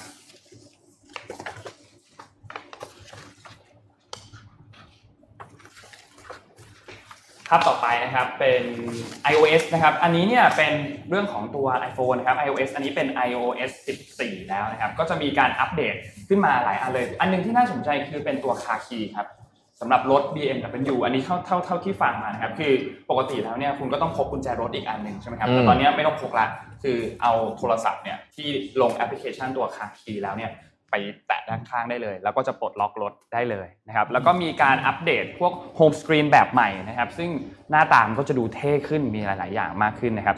ส่วน Mac OS อันนี้ Big Sur อันนี้นะครับเป็นตัวของตัว MacBook ตัวของ iMac นะครับซึ่งจะอัปเดตตัวนี้เนี่ยมันจะคล้าย ๆ ตัว iPad ครับมันจะปรับดีไซน์แบบใหม่คล้าย ๆ iPad เดี๋ยวเราให้ดูภาพต่อไปครับ Big Sur นี่มันเป็นมันเป็นเหมือนเหมือนคล้ายๆกับ National Park แถวๆแคลิฟอร์เนียป่ะ ใช่ไหมใช่ใช่ใช่ใช่ใช่คิดว่าเนี่ยใช่มันมันมันมันจะคล้ายๆ iPad คือมันจะเป็นแบบแถบๆแบบเนี้ยนะครับสำหรับปรับในตัวนี้ แล้วนอกจากนี้เนี่ยเขาก็มีการบอกด้วยว่าเขาได้อัปเดตตัวภาพต่อไปเลยครับเขาได้อัปเดตตัวอ่า Safari เนี่ย performance ของมันอะเร็วขึ้น 50%ด้วยและที่สำคัญก็คือเอามาขิงกับโครมก็คือเร็วกว่าโครม คือหลาย ๆ คนเนี่ยนนท์เชื่อว่าแทบจะทุกหลาย ๆ คนพอโหลด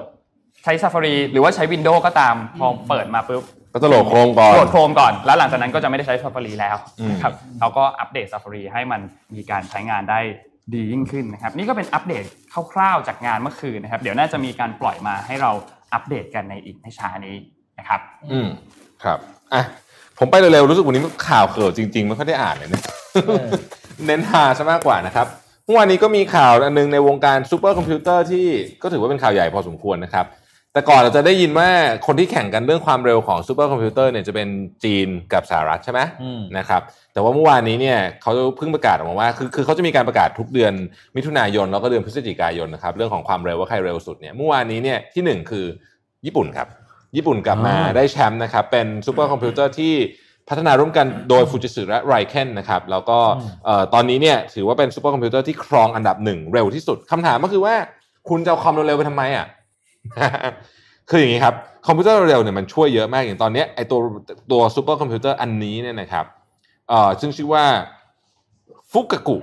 เนี่ยนะฮะซึ่งผมอ่านผิดชัวร์เนี่ยนะโอเคฟุกกุเนี่ยยังยังยังดำเนินเรียกว่าเดินเครื่องได้ไม่เต็มร้อยเปอร์เซ็นต์เนี่ยนะครับแต่ปัจจุบันนี้เนี่ยมันช่วย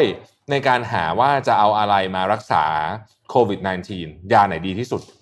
มียา 2,000 แบบทดสอบ run simulation ต่างๆนานาพวกนี้นะครับแล้วก็สามารถไป run simulation ได้หลายอย่างจนถึงแม้แต่กระทั่งว่าในการทดสอบนิวเคลียร์นะก็ยังใช้ได้เลยนะครับอืมนะฮะวันเนี้ยซูเปอร์คอมพิวเตอร์จึงเป็นสิ่งที่เอ่อมีความจำเป็นอย่างมากนะครับเอ่อฟูกากุเนี่ยจริงๆ ต้องบอกว่าเป็นเป็นเอ่อลูกของ K ซูเปอร์คอมพิวเตอร์เราจะเคยได้ยินนะชื่อนี้ค่อนข้างดังทีเดียวนะครับ K ซูเปอร์คอมพิวเตอร์เนี่ยออกมาในพฤศจิกายนปี 2011 นะครับแต่อย่างไรก็ดีเนี่ยข่าวจาก Nikkei Asia บอกว่าคงจะไม่นานหรอกที่ญี่ปุ่นได้ตำแหน่งนี้ เดี๋ยวสักพักหนึ่งสหรัฐกับจีนก็คงเอากลับไป เพราะว่าเอ่อทางนู้นเขา invest ในเรื่องนี้เป็นอย่างมากนะครับผมขอกระโดดข้ามไปที่เยอรมนีนะครับเยอรมนีเนี่ยเมื่อวานนี้เนี่ยหลังจากที่มีเรื่องของคนติดเชื้อเอ่อจำนวนมากที่โรงฆ่าสัตว์อืมนะครับแองเกลาแมร์เคิลก็ออกมาบอกว่าเราจะต้องเออ มีการปรับแผนนโยบายใหม่เกี่ยวกับเรื่องคนทำงานในโรงฆ่าสัตว์ และเรื่องนโยบาย immigration เล่าอย่างนี้ก่อน คือโรงฆ่าสัตว์เนี่ยนะครับปัจจุบันนี้เนี่ยโรงฆ่าสัตว์เฉพาะธุรกิจโรงฆ่าสัตว์อย่างเดียวเนี่ยนะครับ จ้างแรงงานต้องบอกเป็นแรงงานราคาถูกจากยุโรปตะวันออกเนี่ยสองแสนคนอยู่ในเยอรมนีและด้วยสภาพความเป็นอยู่และสภาพการทำงานที่ไม่ดีทำให้เกิดเหตุการณ์ติด เอ่อเชื้อโควิดกัน 650 คนเมื่อสัปดาห์ที่แล้วนะฮะ ณ ขณะนี้เนี่ยอัตราการติดเชื้อของเยอรมนีเนี่ยนะครับ ตัว R เขาเรียกว่า R not หรือ IR rate นะไอ R ratio เนี่ยเพิ่มขึ้นจาก 1.06 เนี่ยเป็น 1.79 นะฮะ ซึ่งเรื่องนี้เนี่ยมันน่ากลัวมากๆเลยนะครับ เพราะว่าตอนนี้เนี่ยประเทศหลายประเทศในยุโรปเนี่ยค่า R เขาต่ำกว่าหนึ่งไปแล้วอืมนะครับจะมีที่เยอรมันนี่แหละที่อยู่ดีก็กระโดดขึ้นมานะครับ จึงสร้างความวิตกกังวลให้กับเอ่อ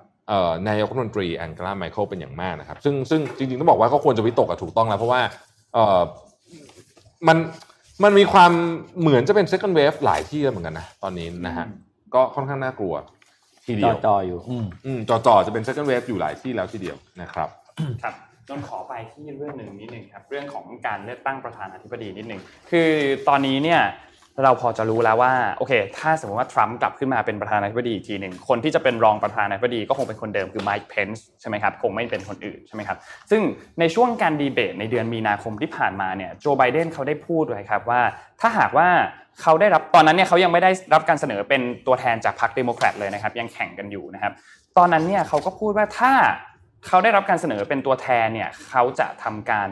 เลือกผู้หญิงเป็นรองประธานาธิบดีของเขา นะครับ โดยเขาได้บอกว่าเขาได้ประกาศชื่อของรองประธานาธิบดีของเขาเนี่ยในช่วงต้นเดือนสิงหาคมนี้นะครับ แล้วก็นนท์ก็เลยไปเจอบทความอันหนึ่งของ BBC ครับเขาได้รวบรวมมาไว้ว่าใครบ้างที่ดูมีแนวโน้มที่จะเป็นรองประธานาธิบดีของโจไบเดนได้บ้างนะครับ คนแรกครับขอภาพ M3 ครับ คนนี้คามาลาฮาริสครับคามาลาฮาริสเนี่ยเป็นวุฒิสมาชิกนะครับจากรัฐแคลิฟอร์เนียนะครับคนนี้เนี่ยประวัติค่อนข้างน่าสนใจ เพราะว่ามีประสบการณ์การเป็นวุฒิสมาชิก แล้วก็เคยเป็นอายการสูงสุดของรัฐแคลิฟอร์เนียด้วย รวมถึงเป็นทนายความที่ซานฟรานซิสโกด้วยนะครับคือภูมิหลังของเธอเนี่ยเธอคุณแม่เนี่ยเป็นคนอินเดียนะครับพ่อเป็นคนจาไมกานะครับแล้วก็จริงๆแล้วเนี่ยต้องบอกว่าเธอเป็นคนหนึ่งนะครับขอขอขอรูปเดิมก่อนฮะยังไม่ไปครับ อ่าคนนี้คามาลาฮาริสคามาลาฮาริสนะครับคือเธอเนี่ยเป็นหนึ่งในคนที่เคยลงแข่งชิงตำแหน่งประธานาธิบดีด้วยนะครับแล้วก็เป็นหนึ่งในคนที่ออกมาสนับสนุนอย่างเปิดเผยนะครับว่าอยากให้มีการปฏิรูปตำรวจนะครับซึ่งก็ตรงกับที่โจไบเดนเคยพูดไว้นะครับไปคนต่อไปครับภาพ N4 ครับคนต่อไปนะครับชื่อ Gretchen Whitmer นะครับคนนี้เนี่ยเป็นผู้ว่าการรัฐมิชิแกน นะครับในช่วงการระบาดของโคโรนาไวรัสเนี่ยต้องบอกว่าเธอเป็นคนที่มีความเห็นตรงกันข้ามกับรัฐบาลกลางของสหรัฐ ก็คือทางรัฐบาลกลางของทรัมป์เนี่ยเป็นอย่างมากนะครับโดยเธอบอกว่ารัฐบาลกลางเนี่ยรับมือวิกฤตนี้แย่ไม่ค่อยดีต้องจัดการเองนะครับแล้วก็ออกมาวิจารณ์ทรัมป์อยู่บ่อยครั้งเหมือนกันนะครับเธอเป็นคนสั่งให้มีการปิดเมือง แล้วก็นำมาตรการโซเชียลดิส a ทนซิ่งเข้ามาในมิชิแกนเป็นกลุ่มแรกๆนะครับที่น่าสนใจคือนี้ครับในปี 2016เนี่ยที่ ฮิลลารีคลินตันเนี่ยเขาเสียพื้นที่ในรัฐมิชิแกนให้กับทรัมป์นะครับ ซึ่งถ้าหากว่าโจไบเดนไม่อยากให้ผลลัพธ์ออกมาเป็นเหมือนเดิมเนี่ยการที่ใส่ชื่อคนที่เป็น native มิชิแกนอย่างคุณวิสเมอร์เนี่ยเป็นรองประธานาธิบดีก็ถือว่าเป็นชื่อที่น่าสนใจเหมือนกันนะครับไปที่ภาพ N5 ครับคนต่อไปครับ คนต่อไปคือคุณแทมมี่ดักฟูดครับคนนี้เป็นวุฒิสมาชิกจากรัฐอิลลินอยส์นะครับซึ่งเธอเนี่ยเป็นคนนี้เนี่ยเป็นเคยเป็นนักบินอยู่ในกองทัพด้วย นะครับแล้วก็เสียเกษียณอายุด้วยยศพันโทนะครับหลังจากที่คนนี้เป็นลูกครึ่งคนไทยปะใช่ใช่ครับคนนี้เป็นลูกครึ่งคนไทยครับคนนี้เนี่ยตอนนั้นเนี่ยพอเกิดเหตุความไม่สงบขึ้นที่อิรักนะครับตอนนั้นเนี่ยเฮลิคอปเตอร์ของเธอเนี่ยถูกยิงตกนะครับแล้วก็เธอก็สูญเสียขาทั้งสองข้างไปนะครับแล้วก็หลังจากนั้นเนี่ยเธอก็มาเป็นผู้ช่วยเลขาธิการในฝ่ายกิจการผ่านศึกของรัฐบาลโอบามานะครับซึ่งก็อย่างที่บอกเลยครับเธอเป็นลูกครึ่งไทยอเมริกันคนแรกนะครับที่ได้รับเลือกให้เข้าไปอยู่ในสภาคองเกรสในปี 2018 นะครับ ไปที่คนต่อไปครับภาพ N6 ครับคนต่อไปเราน่าจะคุ้นชื่อกันเป็นอย่างดีนะครับ ก็คือคุณอลิซาเบธวอร์เรนนะครับผู้ที่สมาชิกจากรัฐแมสซาชูเซตส์แล้วก็เป็นคนหนึ่งที่ลงแข่งเลือกตั้งชิงแคนดิเดตประธานาธิบดีจากพรรคเดโมแครตด้วยนะครับ คนนี้คงไม่ต้องพูดถึงมากครับ เพราะว่าเธอเนี่ยเวลาไปดีเบตอะไรก็ตามเนี่ยเวลาทางพิธีกรถามอะไรเนี่ย เธอก็จะพูดเสมอเลยว่า I have a plan for that ฉันมีแผนสำหรับเรื่องนี้ เธอจะเป็นประโยคติดปากเธอที่ทุกคนน่าจะคุ้นๆนะครับในช่วงกลางปี 2019เนี่ยคะแนนนิยมของเธอเนี่ยนำมาโดยตลอดเพราะว่าด้วยความที่เธอเป็นผู้หญิงคนหนึ่งที่มีหัวก้าวหน้ามากๆคะแนนนิยมเธอก็ค่อนข้างดีเลยลีลาการดีเบตเนี่ยต้องบอกว่าเป็นหนึ่งในคนที่มีความสามารถที่น่าสนใจมากๆนะครับแต่ว่าด้วยความที่หลังจากนั้นเนี่ยผู้ที่สนับสนุนแบบแนวคิดหัวก้าวหน้ามากๆก็จะค่อนข้างไปเชียร์ให้กับเบอร์นีแซนเดอร์สนะครับส่วนคนที่อยู่กลางๆ ไม่ได้ aggressive มากเนี่ยก็จะไปอยู่ที่ผู้สมัครรุ่นเล็กอย่างพีทบูติเจจนะครับสุดท้ายเนี่ยเธอก็ถอนตัวออกไปนะครับซึ่งหลังจากนั้นเนี่ยหลังจากที่เธอถอนตัวเนี่ยหลายๆ คนก็คาดหวังว่าให้เธอเนี่ย endorse หรือว่าประกาศสนับสนุนเบอร์นีแซนเดอร์สแต่สุดท้ายเนี่ยเธอก็บอกว่าขอคิดก่อนและสุดท้ายก็ไปสนับสนุนโจไบเดนนะครับซึ่งต้องบอกเลยว่าคนนี้น่าสนใจมาก ถ้าได้ถ้าได้เป็นรองประธานาธิบดีจริง ๆ นะครับ ไปที่คนต่อไปครับ คนต่อไปนะครับแทมมี่บอลด์วินนะครับคนนี้เนี่ยเป็นวุฒิสมาชิกจากรัฐวิสคอนซินนะครับเมื่อ 4 ปีที่แล้วเนี่ยรัฐวิสคอนซินเนี่ยเป็นรัฐที่ฮิลลารีคลินตันเนี่ยรู้สึกพลาดมากที่ไม่ได้ไปแคมเปญที่นั่นนะครับแล้วก็สูญเสียพื้นที่นี้ไปให้กับโดนัลด์ทรัมป์นะครับเพราะฉะนั้นรอบนี้โจไบเดนคงไม่อยากจะพลาดอีกแล้วนะครับประสบการณ์ของเธอเนี่ยเคยเป็นสมาชิกสภาคองเกรสนะเป็นสสอยู่ 14 ปีนะครับก่อนที่จะเข้ารับตำแหน่งตอนนี้เป็นวุฒิสภาในสมัยที่ 2 แล้วนะครับนอกจากนี้เนี่ยเธอเคยเป็น หนึ่งในผู้เคลื่อนไหวที่สนับสนุนเกี่ยวกับเรื่องของ LGBTQ ด้วยนะครับแล้วก็มีบทบาทในบ้านเมืองมากขึ้นในเรื่องนี้นะครับแล้วก็เป็นวุฒิสมาชิกคนแรกเลยนะครับที่เปิดเผยว่าตัวเธอเนี่ยเป็น LGBTQ นะครับไปที่คนต่อไปครับ คนต่อไปคีร์สเตนซินีมาครับคนนี้เนี่ยเป็นวุฒิสมาชิกจากรัฐอาริโซนาครับคนนี้ก็ค่อนข้างน่าสนใจ เพราะว่าเป็นสมาชิกเดโมแครตคนแรกในรอบ 30 ปีนะครับที่คว้าที่นั่งวุฒิสมาชิกของรัฐอาริโซนาได้ นะครับน่าจะเป็นบุคคลที่คือตัวคือตัวโจไบเดนเนี่ยต้องบอกว่าเขาเป็นคนที่ค่อนข้างนิ่งๆขรึมๆนิดนึงนะครับแต่คนนี้เนี่ยค่อนข้างที่จะ alert นิดนึงนะครับแล้วก็มีการเสนอแนวคิดอะไรที่แตกต่างอยู่เสมอในวุฒิสมาวุฒิสภานะครับคนต่อไปครับ คนต่อไปนะครับคุณวาลเดมมิงนะครับเป็น Congress Woman นะครับจากรัฐฟลอริดานะครับตอนนี้ตอนนี้ต้องบอกว่าคนนี้เป็นคนที่ได้รับความไว้วางใจจากประธานสภาคุณแนนซี่เพโลซี Speaker of the House นะครับ คนนี้เนี่ยให้อำนาจเธอในฐานะผู้จัดการการฟ้องร้องนะครับซึ่งมีอำนาจเท่ากับอายการรัฐสภา และที่สำคัญคืออยู่ในการพิจารณาคดี impeachment ของโดนัลด์ทรัมป์ด้วยในช่วงต้นปีจำได้ใช่ไหมครับ เธอเป็นหนึ่งในคนที่ออกมาสนับสนุนการต่อต้านการเหยียดเชื้อชาติการเหยียดผิว แล้วก็ออกมาบอกว่าให้มีการปฏิรูปตำรวจอย่างชัดเจนนะครับ ซึ่งถ้าไบเดนต้องการที่จะดันนโยบายนี้เนี่ยเธอก็เป็นตัวเลือกที่น่าสนใจคนหนึ่งนะครับ ไปที่คนต่อไปครับ คนต่อไปมิเชลกริสแฮมนะครับคนนี้เนี่ยเป็นผู้ว่าการรัฐนิวเม็กซิโกครับคือฐานเสียงกลุ่มฮิสปานิกเนี่ยของโจไบเดนเนี่ยถือว่าค่อนข้างต่ำมากน้อยมากๆนะครับโดยเฉพาะในรัฐอย่างแคลิฟอร์เนียในเท็กซัสแล้วก็ในเนวาดานะครับเพราะฉะนั้นถ้าไบเดนต้องการผู้สนับสนุนกลุ่มนี้มากขึ้นเนี่ยการเลือกผู้ว่าการรัฐนิวเม็กซิโกอย่างเธอก็เป็นตัวเลือกที่ค่อนข้างสมเหตุสมผล นะครับนอกจากนี้เนี่ยเธอยังเคยทำหน้าที่ในสภาคองเกรส เป็นเลขานุการด้านสุขภาพเป็น State Health Secretary ด้วยนะครับเพราะฉะนั้นก็จะเป็นประโยชน์มาก ๆ ในช่วงที่มีการระบาดของโคโรนาไวรัสแบบนี้ ถ้ามันยังดึงยาวต่อไปจนถึงช่วงปีหน้านะครับคนต่อไปครับ สเตซี่อับรัมนะครับซึ่งเป็นอดีตผู้สมัครวุฒิสมาชิกจากรัฐจอร์เจียครับคนนี้เนี่ยอาจจะไม่ได้มีประวัติทางด้านการเมืองมากนักนะครับสำหรับตำแหน่งรองประธานาธิบดี แต่ว่าในฐานะสมาชิกสภาผู้แทนราษฎรเนี่ยเธอเคยเป็นสสอยู่ถึง 10 ปีนะครับแล้วก็เป็นตัวเลือกที่น่าสนใจด้วยในการเพิ่มโอกาสให้กับผู้หญิงที่เป็นผิวดำผิวสีในการรับตำแหน่งรองประธานาธิบดีนะครับคนต่อไปครับ คุณเคชาแลนซ์บอตทอมส์นะครับ ในช่วงคนนี้เนี่ยเป็นนายกเทศมนตรีเมืองแอตแลนตาครับคนนี้เนี่ยในช่วงที่มีการประท้วงเรียกร้องความยุติธรรมให้กับคุณจอร์จฟลอยด์เนี่ยคนนี้มีคนนี้ออกข่าวเยอะออกข่าวเยอะครับ คนนี้เนี่ยด้วยตำแหน่งของเธอเนี่ยคือเรียกว่ากลายเป็นคนที่มีอำนาจสูงมากในเมืองตอนนั้นนะครับ เพราะว่าต้องจัดการกับปัญหานี้โดยตรงเลย ซึ่งเธอก็พิสูจน์แล้วว่าเธอทำหน้าที่ของเธอได้ยอดเยี่ยมมากๆนะครับ นอกจากนี้เนี่ยในช่วงการล็อกดาวน์เนี่ยอย่างที่ทุกคนทราบว่า ธุรกิจร้านค้าอะไรต่างๆ ได้รับผลกระทบหนักมากๆนะครับ ซึ่งเธอเนี่ยก็เป็นคนที่ลงไปจัดการลงไปช่วยเหลือ ให้ได้รับผลกระทบน้อยที่สุด เธอจึงได้รับความนิยมจากพรรคเดโมแครตค่อนข้างเยอะพอสมควรนะครับคนต่อไปครับซูซานไรส์ครับซูซานไรส์เนี่ยเป็นอดีตที่ปรึกษาด้านความมั่นคงแห่งชาติ คุณคุณใช่ไหมครับด้านความมั่นคงแห่งชาติเหมือนจอห์นโบลตันนะครับ คนนี้เนี่ยแปลกใจตรงที่เธอไม่เคยเข้าร่วมในการเลือกตั้งในระดับใดเลย ไม่เคยเข้าร่วมเลือกตั้งสสวุฒิสภาไม่เคยนะครับแล้วก็ไม่ได้เป็นที่รู้จักมากนักสำหรับชาวอเมริกันนะครับแต่ว่าคนนี้เนี่ยค่อนข้างสนิทกับโจไบเดนครับในฐานะที่เป็นนักการทูตนะครับแล้วก็เคยทำหน้าที่อยู่ในทำเนียบขาวสมัยที่โอบามาเนี่ยเป็นประธานาธิบดีด้วย ซึ่งถ้าหากว่าเธอได้รับการรับเลือกเนี่ยแน่นอนบทบาทที่สำคัญอันหนึ่งก็คือในเรื่องของการมีส่วนร่วมกับทีมนโยบายต่างประเทศ นะครับแล้วก็จะทำให้ความสัมพันธ์ระหว่างประเทศเนี่ยกลายเป็นจุดเด่นของทีมบริหารไบเดนแน่นอน เพราะว่าคือทุกคนรู้อยู่แล้วว่าโดนัลด์ทรัมป์เนี่ยเขาจะออกแนวเป็นปฏิปักษ์หน่อยเขาจะโจมตีทุกคนหน่อยใช่ไหมครับแต่โจไบเดนเนี่ยค่อนข้างที่จะยึดพันธมิตรให้แน่น ๆ ไว้นะครับนั่นเป็นผมว่าตอนนั้นมีอยู่ช่วงหนึ่งที่จีนถึงออกมาบอกว่าเฮ้ยจริง ๆ แล้ว ถ้าทรัมป์เป็นประธานาธิบดีต่อก็อาจจะดีกับจีนมากกว่าก็ได้นะครับ คนสุดท้ายแล้วครับ ภาพต่อไป คนสุดท้ายเนี่ยมิเชลโอบามาครับน่าจะไม่มีใครไม่รู้จักอืมนะครับอืมอดีตสตรีหมายเลขหนึ่งนะครับในสมัยที่บารักโอบามาเป็นประธานาธิบดีนะครับคือทุกคนทราบดีครับว่ากฎเหล็กของการเลือกรองประธานาธิบดี คือต้องไม่เป็นภัยต่อประธานาธิบดีในอนาคต คือต้องไม่มีการมาเห็นแย้งกันทีหลังนะครับ และที่สำคัญคือมันก็ไม่ได้ส่งผลต่อการเลือกตั้งมากเท่าไหร่นัก เพราะฉะนั้นตามทฤษฎีแล้วเนี่ยควรจะเลือกคนที่ค่อนข้างที่จะเซฟนิดนึงนะครับแล้วก็ไม่ส่งผลมากนะซึ่ง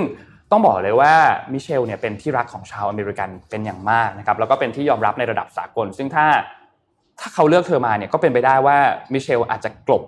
โจไบเดนเหมือนกันมีโอกาสมีโอกาสที่จะกลบโจไบเดนเหมือนกันนะครับอืมแต่ว่าถ้าหากว่าโจไบเดนต้องการที่จะแสดงให้เห็นเลยว่าเขาเนี่ยมีนโยบายแนวทางเดียวกับโอบามาอยากให้มาแบบแนวเดียวกับโอบามาเลย คือก็คงไม่มีอะไรดีไปกว่าการที่จะเลือกมิเชลโอบามาเป็นรองประธานาธิบดี แต่จะบอกว่าถ้าเรื่องไม่เชลโอบามาเนี่ยต้องบอกเซอร์ไพรส์มากเซอร์ไพรส์เป็นตัวเพราะว่าเป็นแต้มตัวเลือกที่แต้เซมอร์ไพรต่อส์นี่มากจะจะขาดเลยนะผมว่านะครับเห็นคำว่า special power ข้างล่างนะครับ democratic dynamite อ่านนะครับแล้วก็คือคือเรียกว่าเรียกว่าคะแนนอาจจะขาดได้เลยนะอาจจะขาดได้เลยคนที่กำลังลังเลอยู่หลายคนอาจจะเลือกเลย ถูกต้องครับนะครับ แต่ว่าอุปสรรคเดียวที่เจออยู่ก็คือ เธอแทบจะไม่สนใจเลยที่จะลงการเมืองอืมเธอเคยพูดเหมือนกันนะครับในหนังสืออัตราชีวประวัติอ่าต้องไปอ่านหนังสือเล่มนี้ Becoming นะครับในเล่มนั้นเนี่ยก็มีบอกนะครับว่า ชีวิตทางการเมืองของของของสามีเธอเนี่ยเรียกได้ว่าทำลายชีวิตการแต่งงานของเธอไปเยอะเหมือนกันอืมนะครับ ก็คิดว่าถ้าถ้าถ้าได้มิเชลโอบามามาจริงๆนะผมว่าคะแนนเรียกว่าขาดขาดตอนนี้ก็นำอยู่พอสมควรแล้วใช่ครับนะครับเป็นตัวเลือกที่คือเป็นอ่าตอนนนดูแล้วแต่มีโอกาสว่าแกจะไม่มาเยอะแหละเนี่ยเพใช่ราะถ้าเกิดใครอ่านหนังสือ Becoming ก็จะเห็นว่าดูแล้วไม่น่าจะอยากเล่นการเมืองแล้วล่ะถูกต้องนะถูกต้องใช่ครับแต่ถือว่าเป็นตัวเลือกที่ คือคือเป็นไดนาไมต์จริงๆอะครับแล้วก็โจไบเดนก็อาจจะรู้สึกได้ว่าอาจจะเด่นกว่าตัวประธานาธิบดีครับใช่ชัดเจนด่กว่าชัดเจนแๆอาจจะชัดเจนเด่นกว่าะฮะแน่นอน ก็น่าสนน่าน่าน่าเออใช่เนี่ยมีมีมีท่านคอมเมนต์บอกว่าในหนังสือบอกว่าพอแล้วกับการเมืองใช่ใช่ครับเขียนไว้อย่างนั้นจริงๆนะใช่ครับในหนังสือแต่ว่าถามว่าถ้าใครเป็นที่รักของคนอเมริกันมากที่สุดในบรรดาแคนดิเดตทั้งหมดในคนนี้แหละใช่นะครับน่าจะมาถูกต้เป็องนอันดับหนึ่งเลยนะฮะถูกต้องครับ แต่ว่าก็โอกาสคิดว่าน่าจะยาก น่าจะน่าจะยายากกเราก็ลองดูที่เหลืออลิซาเบธบอร์เรนก็มันนะอ่าใช่อลิซาเบธบอร์เรนก็มันนะจริงๆนนท์ก็แอบแอบเชียร์ลิสเบตบอร์เรนเหมือนกันนะครับผมว่าคนนั้นคนนั้นเขาก็เอ้ยคนนั้นเขาก็เก่ามากนะครับเป็นคนที่มีความเก่าในการเมืองมากใช่นี่เราก็มาแนะนำตัวละครให้ค่อย ๆ รู้จักกันไปเพราะเดี๋ยวคจะรับค่อยๆถอนทีละอ่าคนค่อยๆเดี๋ยวค่อยๆใช่ถอครันบไปทีละคน แต่ว่าเดี๋ยวเราใกล้ๆรู้แล้วแหละครับนะครับอ่าวันนี้ผมพามันอีกข่าวหนึ่งนะฮะก็ไปที่ยุโรปบ้างนะครับเอ่อ BP ฮะ จริงๆต้องบอกว่า BP เนี่ยเดิมทีเนี่ยชื่อ BP เนี่ยย่อมาจาก British Petroleum อืมนะครับแต่ว่าตอนหลังเขารีแบรนด์เป็น Beyond Petroleum นะ คือจะไปเกินกว่า Petroleum แล้วนะครับล่าสุด BP ออกมาบอกว่ามีแนวโน้มที่จะเอ่อเขาใช้คำว่า write down เอ่อมูลค่า asset ก็คือเหมือนกับลดมูลค่าของทรัพย์สินที่อยู่ใน balance sheet ของของเขาเนี่ยลงไปประมาณ 20%นะครับเป็นมูลค่า 17,500 ล้านเหรียญสหรัฐนะครับ เนื่องจากว่า asset พวกนี้เนี่ยมันผูกอยู่กับภาพหรือว่าราคาน้ำมันในระยะยาว ซึ่ง BP เนี่ยคิดว่าราคาน้ำมันในระยะยาวตอนนั้นเนี่ยจะอยู่ที่ประมาณ 70 เหรียญแต่เขาว่าปรับภาพใหม่คิดว่าไม่ถึงละเพราะฉะนั้นเหลือ 55 เหรียญคาดว่านะครับ เมื่อเป็นแบบนั้นเขาจึงต้องปรับมูลค่าสินทรัพย์ที่อยู่บน balance sheet ของเขานะครับที่น่าสนใจก็คือเขาบอกว่าคราวนี้ BP เนี่ยจะถูกเร่งให้กลายเป็น beyond petroleum จริง ในขณะที่ในช่วงเวลาเดียวกันเนี่ยนะครับในเมื่อสัปดาห์ที่แล้วเนี่ยนะครับ Royal Dutch Shell ก็ออกมาประกาศบอกว่า จะเป็นบริษัทไฟฟ้านะฮะอันดับหนึ่งของโลกภายในปี 2030 นะฮะ Royal Dutch Shell ซึ่งปัจจุบันนี้ธุรกิจหลักก็ยังเป็นน้ำมันอยู่นะครับจะเห็นว่าตอนนี้เนี่ยไม่ใช่เฉพาะ user นะ แต่ว่าเป็นฝั่ง producer ด้วยเนี่ยก็ค่อยๆ เคลื่อนออกจาก fossil base ไปมากขึ้นแล้วด้วยนะครับ น่าสนใจนะครับ อืมอืมน่าสนใจนะฮะ แล้วขอบคุณขอบคุณแอดมินนะฮะที่ทำให้หน้าผมกลับมาจริเป็นงๆต้องบอกว่าแสงปกติเราไม่ได้ทำอะไรเลยพระอาทิตย์มันช่วยทำเออคือใช่ต้องบอกว่าที่เราอ่านข่าวเนี่ยทางซ้ายมือคุณลวิทย์เป็น outdoor ครับเป็นกระจกมองไปเห็นด้านนอกของบ้าน เพราะฉะนั้นเนี่ยแสงมันแล้วแต่ธรรมชาติจะเมตตา ครับบางวันก็แรงเหลือเกินมาก็เราก็จ้าสุดๆเลยนะครับเพราะฉะนั้นก็นี่แหละครับเป็นรายการที่ไม่มีการเหมือนกันสักวันหนึ่งเอาไปเอาไปเอาไปอันข่าวหนึ่งอันหนึ่งอันหนึ่งเอาไปข่าวหนึ่งนะครับ เอ่อตอนนี้เนี่ยปกติเนี่ย QE เนี่ยนะฮะจริงๆบอกว่า QE เนี่ยคือคือก่อนหน้านี้เนี่ย QE เนี่ยมันไม่มีนะครับคำคำนี้มันไม่มีอืม QE เนี่ยคนแรกที่ใช้คือคือญี่ปุ่นนะฮะครับอ่าแบบเบาๆนะฮะญี่ปุ่นนะฮะแต่ว่ามาดูเดือดดูดันสุดๆเนี่ยก็คืออเมริกาช่วงเอ่อ financial crisis นะครับแล้วหลังจากนั้นเนี่ยมันก็ต้องบอกว่าไปทั่วเลยฮะล่าสุดเนี่ยอินโดนีเซียเพื่อนบ้านเราเนี่ยก็จะทำ QE ด้วยนะครับอินโดนีเซียจะทำ QE ด้วย ที่น่าสนใจก็คือว่า ดอกเบี้ยอินโดนีเซียเนี่ยผมก็เพิ่งรู้เหมือนกันนะฮะว่าดอกเบี้ยอินโดนีเซียเนี่ยเอ่อดอกเบี้ยของพันธบัตรรัฐบาล 10 ปีนะครับปัจจุบันนี้อยู่ที่ 8.3%นะเยอะมากนะเยอะมากนะครับโอ้เยอะมากนะฮะเพราะฉะนั้นเนี่ยอืมอินโดนีเซียก็จะทำ QE เป็นครั้งแรกเหมือนกัน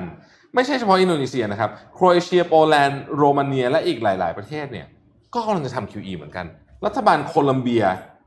ก็มีแนวโน้มว่าจะทำ QE ด้วย เพราะฉะนั้นตอนนี้เนี่ยเขาเลยบอกว่าเอ๊ะไอ้ QE เนี่ยมันเป็นเหมือนการปล่อยจินนี่ out of the box หรือเปล่าอืมก็คือว่าการเนี่ยคือมันเอากลับมาไม่ได้แล้วอะตอนนี้นะฮะทุกคนก็จะทำ QE ไปหมดเลยนะครับอะนี่วันนี้ต้องตะเบงเสียงผมไม่รู้ว่าไม่ดังเปล่าดังแล้วโอเคแล้วดังแล้วโอเคแล้วนะครับอืมโอเคแล้วโอเคคิดว่านะฮะโอเคแล้ว อืมอ๋อมีปิดท้ยข่าวลูกพี่อันนึงอะลูกพี่ใช่อะอะข่าวลูกพี่ก่อันจนึบงก่อนจบนะครับก่อนจบนิดนึงเป็นข่าวสั้นๆครับไม่มีอะไรมาก คือปกติแล้วเนี่ยมันจะมีการประชุมเป็น shareholder meeting ใช่ไหมครับแล้วก็เป็นวัน battery day ใช่ไหมครับที่จะมีการแบบว่าพูดถึงเรื่องของ Tesla นู่นนี่ใช่ไหมครับจากเดิมเนี่ยกำหนดการเนี่ยมันจะเป็นวันที่ 7 เดือนหน้านะครับแต่ว่าเมื่อวันอาทิตย์ที่ผ่านมาเนี่ยอีลอนมัสก์เขาออกมาทวีตแล้วนะครับว่าเอ่อเขาจะเลื่อนไปเป็นวันที่ 15 กันยายนออกไปเลื่อนออกไปนะครับ แล้วก็ อันนี้เนี่ยเป็นอีเวนท์ที่คือทุกคนก็ตามรออยู่แล้วก่อนหน้านี้จำได้ไหมครับ ที่เขาออกมาประกาศว่า Tesla Model S เนี่ยจะสามารถขับได้ 400 ไมล์ต่อการชาร์จหนึ่งครั้ง แล้วคนก็แบบ เฮ้ยทำไมคุณวันนี้ประกาศเดี๋ยวมันจะถึงวันแบตเตอรี่เลยแล้วนะ ก็นั่นแหละครับ สุดท้ายก็มีการ delay เกิดขึ้นไปเป็นวันที่ 15 ชอบตัดหน้าแม้แต่ของตัวเอง ครับผม จริงๆแล้วอะไอไอการที่เลื่อนเนี่ยเขาให้เหตุผลว่า เนื่องจากการระบาดของโคโรนาไวรัสแต่จริงๆแล้วที่เลื่อนเพราะว่าเอ่ออีลอนปาดหน้าไปแล้วนะครับก็เลยเดี๋ยวเลื่อนต้องไปหามุกใหม่หามุกใหม่ก่อนว่านะจะคปรับระกาศอะไรดีครับจอย่างไรริงๆลูกพี่ก่อนในนี้เขากำลังเขามีเข้าไปเกี่ยวข้องกับข่าวเฉาวของจอห์นนี่เดฟด้วยนะครับอ่าใช่ครับใช่ใช่ที่อ่าโอ้นั่นแหละวุ่นวายมากเลยนะวุ่นวายอันนั้นวุ่นวายเอาไปอ่านเลยแล้วกันเหนะตุฮะเกิดในลิฟต์อ่าเป็นเป็นอ่าเป็นข่าวเป็นข่าวแบบใต้เตียงดาราสุดๆเอออันนั้นวุ่นวายใช่สุดวุ่นเลวายครับมากวุ่นวายมากนะฮะแต่ลูกลูกพี่เขาก็จริงๆ ลูกพี่นี่มีข่าวถี่ไม่แพ้ดาราฮอลลีวูดนะ ครับเอาจริงๆนะอืมอืมไม่เร็วทีเดียวนะฮะไม่เร็วทีเดียวไม่เร็วทีเดียวครับผมนะฮะครับก็ลูกพี่ก็เหมือนกับเอ่อคนดังหลายคนนะครับอย่างเมื่อกี้บอกว่าทีม PR ปวดหัวเนี่ยมีคอมเมนต์มาบอกใช่ผมว่าหลายอยากจะยึดมือถือเหมือนกันเหมือนกับที PR อยากทรัยึมดป์มืนะอฮะถือเหมือนกันนะฮะยึดไม่ได้ทีครับครับอะก็คิดว่าวันนี้น่าจะครบถ้วนนะครับ เราก็ขอบคุณหน้ากากผ้าไหมของพัสยานะครับ ซึ่งหน้ากากอันนี้เนี่ยก็ ปราศจากสารฟอร์มาลดีไฮด์นะครับที่เป็นสารที่ทำให้ก่อให้เกิดมะเร็งนะครับแล้วก็ทำให้ใส่แล้วก็ปลอดภัยไม่มีปัญหาแน่นอนนะครับแล้วก็ที่สำคัญก็คือมีให้เลือกสีเยอะมากมีทั้ง 70 สีนะครับรายได้ส่วนหนึ่งที่ได้จากการขายสินค้าชิ้นนี้เนี่ยก็จะนำไปบริจาคให้กับผู้ที่ได้รับผลกระทบจากโควิด -19 ด้วยนะครับแล้วก็อีกตัวหนึ่งก็คือเสื้อสูทที่พวกเราใส่กัน 3 คนนะครับเป็นเสื้อสูทที่เบามากใส่สบายมากๆนะครับแล้วก็ที่สำคัญก็คือ เอาใส่เครื่องซักผ้าได้เลยนะครับ แล้วก็ไม่ต้องรีดด้วยนะครับวันนี้ครับครบถ้วนก็ครบถ้วนนะครับครับ แล้วพบกับเรา